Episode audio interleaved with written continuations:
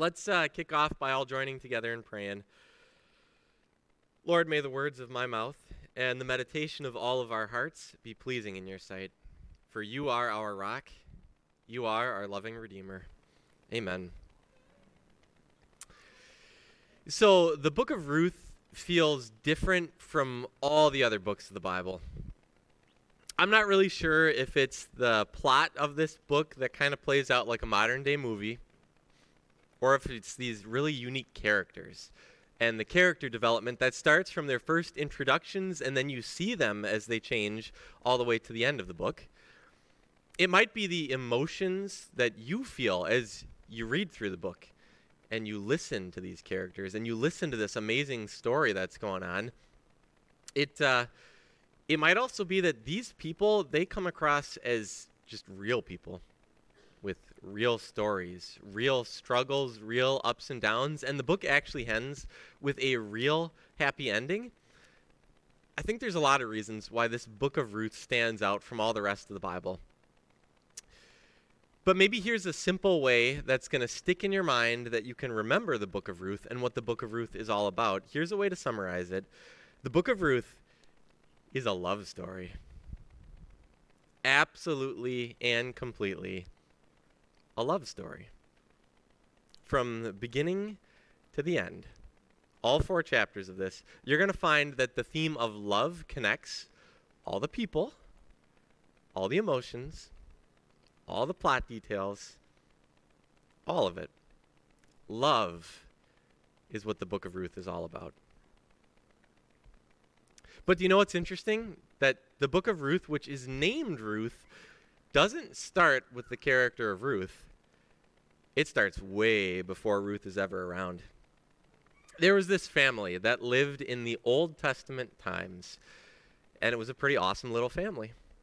The husband's name was Elimelech. He had a wife whose name was Naomi. They had two sons, Mahlon and Kilion, and it looked like life was pretty good until this story starts and we see the first dip coming because there is a severe famine in the land. So bad that nothing is growing, there's no food, and they're left with just a choice of what to do. So, this is where we see the first little action of love. It was love for their family that drove them to leave their home, the place that they knew, the place where they were comfortable, to go to a foreign land and live as foreigners in a new country. But the dip kind of continues to go down further for these people because life in Moab, that new country, doesn't end up much better for them. Because in just three verses, we're told that Elimelech, the husband, the dad of the family, he dies. The two sons end up meeting wives. One of them is Ruth. And they live okay, but then still, one verse later, the two sons, they die. So in three verses, you go from this awesome family that has what they need to three people are dead. Now it's three widows, and they're just left with questions of how in the world are we going to live anymore? With tears in their eyes, Naomi, the mom, tries to convince her two daughters in law it's time to go back home for me. You guys stay here you meet new husbands, you have new lives, you live in the land that you know. Stay here and start on that new life. Start, and, and life is going to start getting better for you. And with tears in her eyes, Naomi admits that her life has gone down, that it feels like God has made her life bitter, and she complains about this bitterness that's going on. And one of the daughters eventually says yes, and one of the daughters goes home and now, finally, at this point in the book and in the story, finally, the main character of Ruth shows up. And we get to find out about Ruth and who she is and what she believes. She gives this absolutely awesome speech about why she is going to be with Naomi. She says the only thing that's ever going to separate her and her mother in law is death. Nothing else is going to send them apart. There's no other reason that she would leave. So you see love. This kind of love that Ruth shows for her mother in law is this once in a lifetime kind of love that's absolutely willing to sacrifice everything just for somebody else. We find out a lot about Ruth. And I think we find out even more about what is not in this story. It's just amazing. You don't hear Ruth having any second thoughts. You don't hear regrets about Ruth's decision because life for Ruth, it's here, it's only going to get worse for her by choosing love for her mother in law. We got to go back. This is not our country. This is not our culture. But back then, for them, at their time, single women really had no way of providing for themselves. They couldn't really own land, they couldn't really have jobs. Even if it was just because their husbands had died and they were widows, basically the only life that they had now was just a life begging for other people's charity and g- choosing to go back with Naomi meant that the most likely thing that was going to happen for the two of them was that they were slowly going to starve to death because eventually people's charity for them was just going to run out.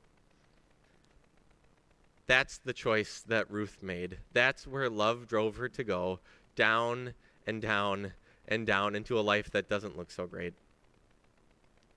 And Ruth knows all of this is true. Ruth understands this decision, but it's love for Naomi, her mother in law, that will not let her give up. This is where we picked up. Ruth the Moabite said to Naomi, Let me go to the fields and just pick up the leftover grain behind anyone in whose eyes I find favor. So Naomi says, Okay, go ahead, my daughter.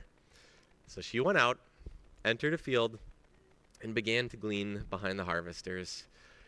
Summarize all this, it's love.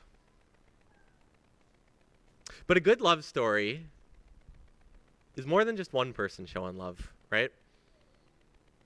So finally, enter Boaz. Boaz asked the overseer of the harvesters, Who does that young woman belong to, this stranger that I've never seen before? The overseer replied, She is the Moabite who came back from Moab with Naomi. She said, Please let me glean and gather among the sheaves behind the harvesters. She came into the field and has remained here from morning till now, except for a short rest in the shelter. He wants to know who she is. And now we get to find out about Boaz and who he is and how he does life. First off, we find out that he is a wealthy, wealthy man because he not only owns the field where all of these crops are grown, he's got tons of workers working for him. But even though there are tons of people working for him, he knows each individual worker personally. Because as soon as he gets there, he sees Naomi and he, he sees Ruth and he sees, this is a stranger. Who is this woman? And he asks about this unique stranger that's going on. He wants to know what's going on in his workplace. He wants to care about all these things that are going on because he cares about all of it. Boaz is the man who finds out who Ruth is and what she does. And he's the one that gets to decide what happens to her and her mother in law, Naomi, if they're going to keep going on that path toward death or if their life is going to change. It's a pretty big moment in the plot, in the story you're left here wondering just what is Boaz going to do? Is he going to kick the freeloader off his property? Is he going to shame her for being the foreigner that has nothing? Will he demand something in return for this even tiny share of his crops that he had?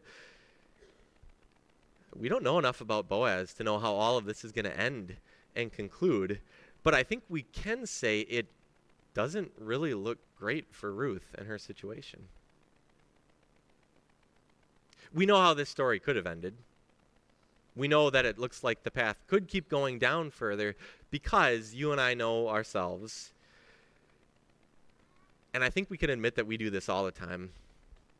We start to put people into two categories, two groups of people whenever we meet them and interact with them and engage with them. Here's group number one of people people that can help us in some way. Maybe it's going to be money that they'll be able to provide you with. Maybe it's power and influence and benefiting you in your job. Maybe it's a favor that they're going to pay you back someday and you know you can cash in that favor with them. But people like that who are in category number one that can pay you back, yeah, people like that we can help out. And then there's this other group that we have we have in our heads. People that can't do a thing for us. People who need help. People that might look like a lost cause. People who might take and take and take and never give anything back. And that's the second group of people that we have in our heads. And helping those people, yeah, that doesn't happen so often. We're sinners who have this sin messed up view of people into different categories, and we end up too often only caring about the people that are going to be able to help us back. Do you know the story that Jesus told to help us understand about whom we ought to love, about whom we ought to care for? It probably looked like a road like this that Jesus envisioned in this story. So picture this kind of climate, this kind of place. This is what Jesus said. A man was going down from Jerusalem to Jericho when he was attacked by robbers. They stripped him of his clothes, beat him, and went away, leaving him half dead. You can picture him lying there just on the side of the road on the way to death. A priest, someone who should have been religious, someone who knew what God said, num- someone who knew what God had done for him, a priest happened to be going down the same road. And when he saw the man, he helped out and cared for him and loved him. No. The priest passed by on the other side. He saw him and got as far away from that man and kept going. So, to a Levite, another person who should have known what God called him to do, who should have known what God had done for him, when he came to the place and saw him, he helped him out and he took care of him and he loved him and he helped. No. He too saw the man. He passed by on the other side of the road. But a Samaritan, a foreigner, someone who had no reason to love this guy, someone who had every reason to walk around this guy and get away from this guy. A Samaritan, as he traveled, came to where the man was, and when he saw him, he took pity on him. He went to him and bandaged his wounds, pouring on oil and wine. Then he picked up the man, put him on his own donkey, brought him to an inn, and took care of him. But it wasn't just a one day thing. The next day, he took out two denarii, two coins, valuable money, and gave them to the innkeeper. And he told the innkeeper, Look after him. And when I return, I'll reimburse you for any extra expense you may have. Who do you care for? Who do you love? Jesus makes it pretty clear, right? So, how you treat somebody who can't do anything back for you, who can't benefit you or help you, that shows a lot about the kind of love that's in your life. For Boaz, it's awesome. He cares. So, Boaz says to Ruth, My daughter, not foreigner, not stranger, not low person. He says, My daughter, listen to me. Don't go and glean in another field. Don't go away from here. Stay here with the women who work for me. Watch the field where the men are harvesting and follow after along with the women. I've told the men not to lay a hand on you, and whenever you're thirsty, go and get a drink from the water jars the men have filled. Ruth knows. She can't help. At this, she bowed down with her face to the ground. She asked him, why have I found favor in your eyes that you notice me, a foreigner? Boaz replied, I've been told all about what you've done for your mother in law since the death of your husband, how you left your father and mother and your homeland and came to live with the people you did not know before. He found out about her love. He found out about the love story that existed in her life for her mother in law and Boaz cares for her. I mean, he's got no reason to do this. He wasn't expecting anything back in return for this. He loves her with a self sacrificing kind of love. And because he cares, Naomi and Ruth, instead of being on the path to death, now life gets a little bit better. They're going to have enough to live. And spoiler alert, in case you don't know the book of Ruth, uh, Boaz and Ruth, they end up getting married in the end of this. Life takes a huge turn and they start this awesome life together of self sacrificial love, aiming for that and trying to hit that for each other. That's one piece of this love story. That there's a happy ending to this. But did you know it's not even their love that starts with this awesome self sacrificing thing going on? That's the true center of this love story. There's another character. And he shows himself in his care for people. Everything he does comes from the love that he has for people. He's the hidden main character who makes sure that every book of the Bible centers around his love and care. The book of Ruth is all about love, God's love for his people. It's why God set things in motion for Ruth and Boaz to be able to meet that day. It's God's love inside of him that moves Boaz to care about someone who can't help him. God is the one who brings them together and who gives them eventually kids and grandkids and great grandkids. And did you know this? From this love story and relationship, from this family put together by God's love, what descendant comes into our world? our Savior Jesus.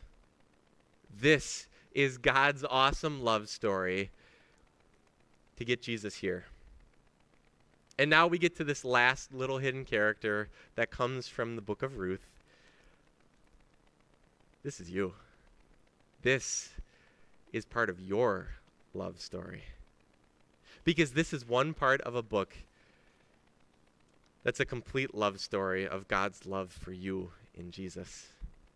This is God's love and care that centers around you. This is what God wants you to know every time you read this book of God's love story. This is why God makes you part of his family in your baptism. This is why when we have Jesus bread and Jesus wine, his body and his blood, that he wants to give you forgiveness and remind you of who you are. Because God loves and cares for you as an individual every part of the Bible, absolutely including Ruth, is a love story. God's love and free and full forgiveness for you in Jesus. I can say this is me. Uh, not in that there's powers or abilities or anything, but I'm guessing this is probably too uh, for you. Is this how you see your life? Is this how you view yourself?